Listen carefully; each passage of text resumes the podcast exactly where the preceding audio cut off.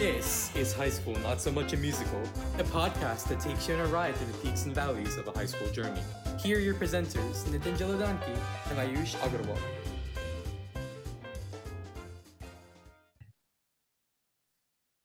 Hello, everybody, and welcome back to High School Not So Much a Musical. Today, we're joined with Mr. Zav, an artist and photographer who started his career in Toronto. So, Mr. Zav, could you please talk about your career in Toronto as an artist and photographer and just give the listeners a quick introduction about yourself? Yeah, no problem. First of all, thank you so much, both of you, for having me on today. I'm really excited to be here. Yeah, my career as an artist began definitely in school. I actually went to an audition-based arts elementary school starting in grade 7. And that was like the creative arts. So it was a broad range of artistic programming. And then in high school, I went to an audition-based drama program. So it was specific to drama and theater. And I think the reason I took those programs was because I didn't feel like I fit in elementary school before that. And I felt much more understood, and the education was just more catered towards me in those arts programs. So I was really, really lucky that those programs existed. And I was able to be with people who operated more similarly to the way that I operated. And then I went to university after that, more for television and media. So I learned a little bit about how the media worked in general, and television broadcasting in particular. And then after that, I worked at our public broadcaster in Canada, the CBC. And what was really cool about that was I learned how the news was made, and how it's changed over the years to be much more based on large news organizations that have a big control over what stories are being told and what stories aren't being told. And what I noticed was I was hungry to be back at a time where I was the one who was coming up with some of the ideas that were being shared in society, rather than these big media organizations. And so after a few years working at the television station, I went solo as a photographer, because I thought it would be a great opportunity for me to learn how to create my own income so that I could bring more of my ideas to life. And since then, I've been proudly independent, and more independent by the day, so that some of the ways that I want the world to be seen can be shared. Yeah. Okay. Thank you so much for that introduction. And it's pretty cool to see like the progression in your life, how, you know, you started off just going to school. You didn't really feel as if like you fit in. So then like you switched to drama school and you instantly like loved it more. And then you switched to like news and you learn more about the news. And then now you're a photographer. So we'll get to all of those points, but let's take it piece by piece. And sure. So at the beginning, you mentioned that like, oh, you know, you went to school and you didn't really like it. And then you went to drama school. So I think like, especially nowadays, you know, with COVID and everything, a lot of like teenagers and stuff, they might not, their mental health isn't that great. So like, do you think that like going into like an arts school, or going and like doing something that's art related, would like clear your mind and help, or have any mental health benefits? Absolutely. Is it Rishi? Yeah, Rishi. So Rishi, thank you so much for that question, because I absolutely think that practicing some sort of an art form where you can express how you're feeling about the world in a creative way, in a way that can be shared with others, without it being super personal. With it being an independent creation aside from yourself, like a painting or a dance performance or a theater performance or a song performance. It doesn't have to be a performance either, but having something separate from yourself to express what you're feeling and what you're going through is such a powerful tool for us to not be holding on to all of the anger and the sadness and the pain, and even maybe some of the joy and some of the thrill of going through a global pandemic. Even if it seems miserable on the outset, you never know. Somebody could be going through a great time right now. You never know. And so it gives us the opportunity to express that and not be holding on to it. A close friend of mine says that emotions are energy in motion. And so when we're denying our emotions, what we're really doing is we're resisting the motion of energy in our body and in our interactions with others. And when we resist that energy in motion, we are actually, we're blocking ourselves. We're blocking ourselves. We're blocking our societies. We're blocking our relationships. And what is really cool about art is it gives us the opportunity to unblock some of that. Yeah, like, well, it was emotions in motion, right? Like energy in motion. Energy in motion. Yeah, I really like that, because like I don't do drama or something like that, but I do participate a lot in music. Like I play guitar. I have been for like the last 4 years. Yeah. And I noticed that like, you know, if I'm kind of bored, I'm not feeling too well, I can literally, you know, just put on my headphones, play my guitar, and like I won't even notice who's walking in and out of the house at that time.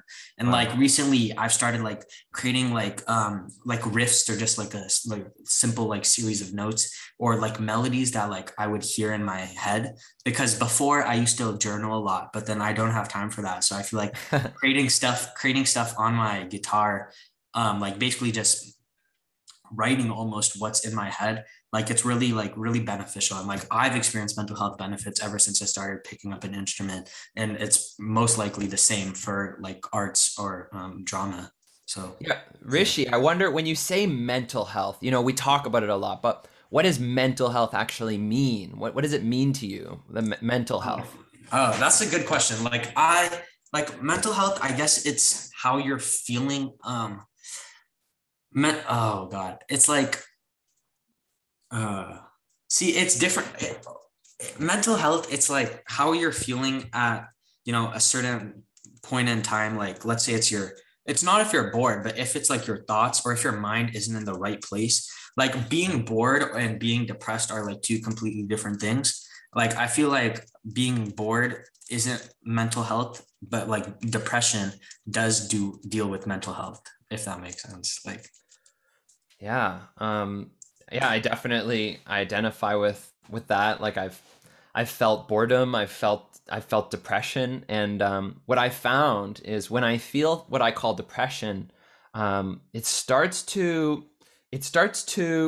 resonate in my body. It starts to, you know, be also pain, maybe in my shoulders, or pain, in my lower back, or, headaches regularly, or not wanting to get out of bed, you know, like the inability to move. And so what I think that is just, it's just all this energy that is being piled up that has no place to go. So Rishi, when you talk about, you know, playing your guitar, you're letting your body be in that flow, and that flow of energy through your body, it makes you feel a connection, and it also makes you feel a movement that and a release that prevents some of these points of pain that start to accumulate in our body. And so it's amazing how mental health can quickly become physical health problems. Yeah, like now that I got some time to think about it more, I feel like one of the biggest things, like especially teenagers nowadays, they associate with mental health is like their stress levels, right? And stress can lead to a lot more things. But like, especially, you know, with COVID, we're not seeing our friends as much anymore, especially like in high school, your workload is like insane. And all the teachers like, oh, we're just preparing you for college. So, yeah, I feel like when I play guitar, when I say mental health, I mean like my stress levels, they decrease a lot, and I'm like just in my zone doing my own thing. Yeah. Love that.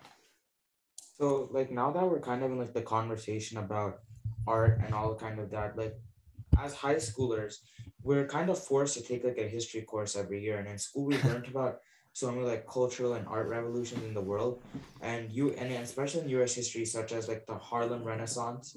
And then this year I'm taking European history. So we learned about like the European Renaissance, the different types of art, such as like Baroque and then Rococo art, and then so many other types of cultural transformation. And one aspect of all these kind of revolutions, whether it be religious, is that there's always a shift in art. So why do you think art is so fundamental to like the core of these kind of societal revolutions? And how exactly does art play a role in depicting the history that we see now and that we learn about every year? Is it Nitin? Yep, it's Nitin, yeah. Nitin, that is an incredibly profound and beautiful question, and a question that they're asking at all levels of society. Ancient philosophers have asked similar questions. It's a brilliant question. How major transformations in history and major moments in history end up being depicted later as the artistic movements that come either at the same time or after them.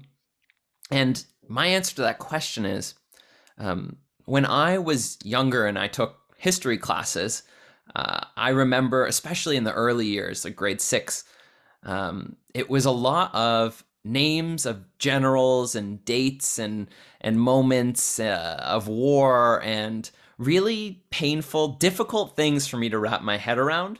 And I also found them quite boring, the way it was being shared.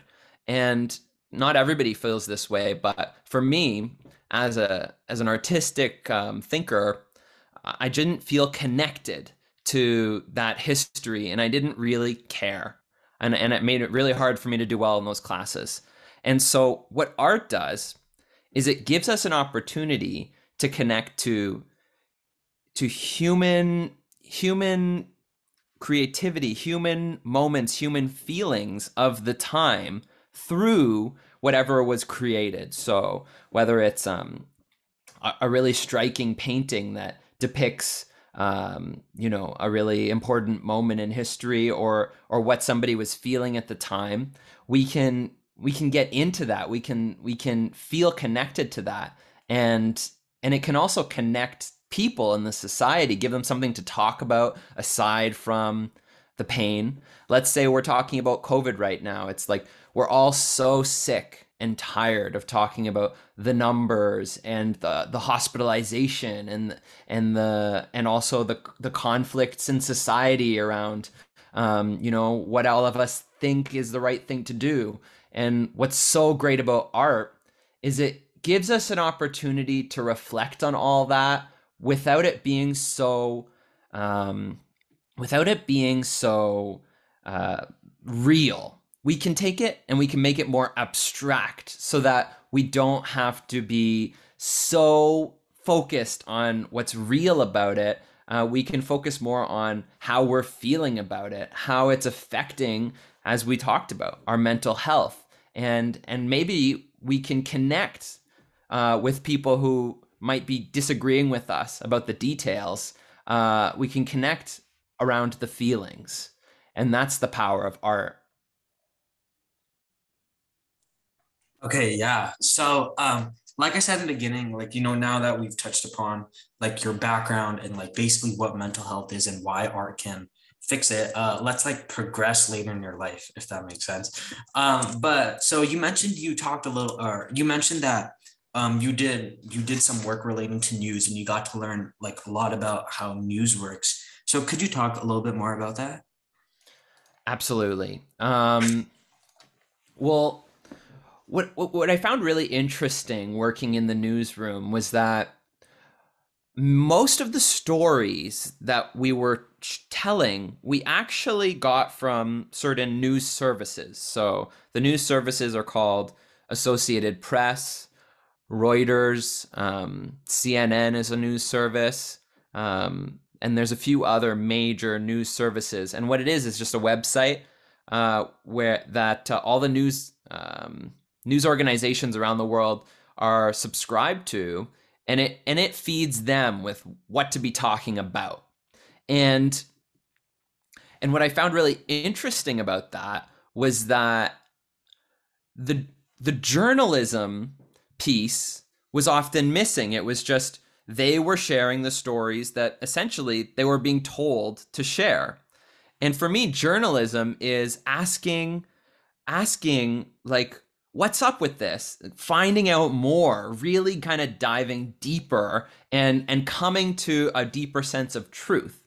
And there's great journalism in the world, but news, especially the 24-hour news that's always being churned out, they have to always have something that's going to grasp our attention, right? And I'm sure you've seen it with all sorts of clickbaity articles on the internet that are trying to grab your attention. When you're focused on grabbing people's attention rather than on really informing them and enriching their lives, then it can become quite dangerous. We saw that with Donald Trump. He was very good at grabbing people's attention, and all of a sudden, he became president of the United States. Attention grabbing can be an incredibly powerful tool, and we have to be very careful about how we're using it. Yeah, I definitely agree, because even in high school, there's so many even when you think of newspaper headlines or even YouTube video titles that we watch, they're kind of made to draw us in, even if a lot of it isn't true. So I think that's a really important part that people need to understand. But I wanted to shift to something that you've been doing, which is the art workshops that you host. So I just want to talk about how you got the idea to do those, how those are going, and how people can get involved. Absolutely. Well, thanks so much for asking. I've done a few different kinds of workshops, and it's constantly evolving, the work that I'm doing. I actually developed, right before the pandemic, a presentation that I do in elementary schools and high schools called Secret Leaders. And what it is it's an hour-long kind of interactive performance / workshop where I go into the school, whether it's virtually now mostly, or in person pre-pandemic or post-pandemic. And what I do is I share about a new way of thinking about leadership, because right now leadership is a really hot topic. I'm sure you all know that a lot of the people in our society that used to be considered important, powerful leaders are being outed as, quite frankly, bad people, bad leaders, and they led in a way that maybe we're not so proud of. And so Secret Leaders is about rethinking about what is leadership, right? Art is connected to this, because art is expression. And so maybe by sharing kind of what's in our heart, maybe by telling somebody how we feel about them in a positive way, maybe by learning to tell our story, not somebody else's version of our story, and living the life we want to live, we're being leaders, versus just getting into the front of the room and telling people what to do and telling people what you think they should be doing. Maybe that's the old version of leadership, and maybe leadership is kind of something that happens a little bit more in secret. It isn't so bold and it isn't so aggressive. Maybe leadership is more of a softer, kinder trait.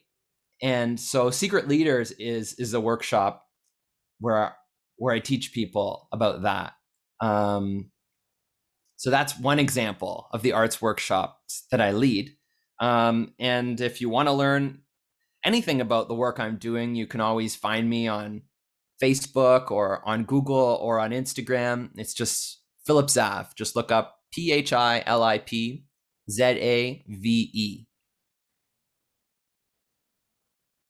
Yeah. So in these workshops, are you mainly just teaching what's the age range? Is anyone welcome to join, or would it be college students? what would it be like? Well, Secret Leaders in particular is for elementary and high school students.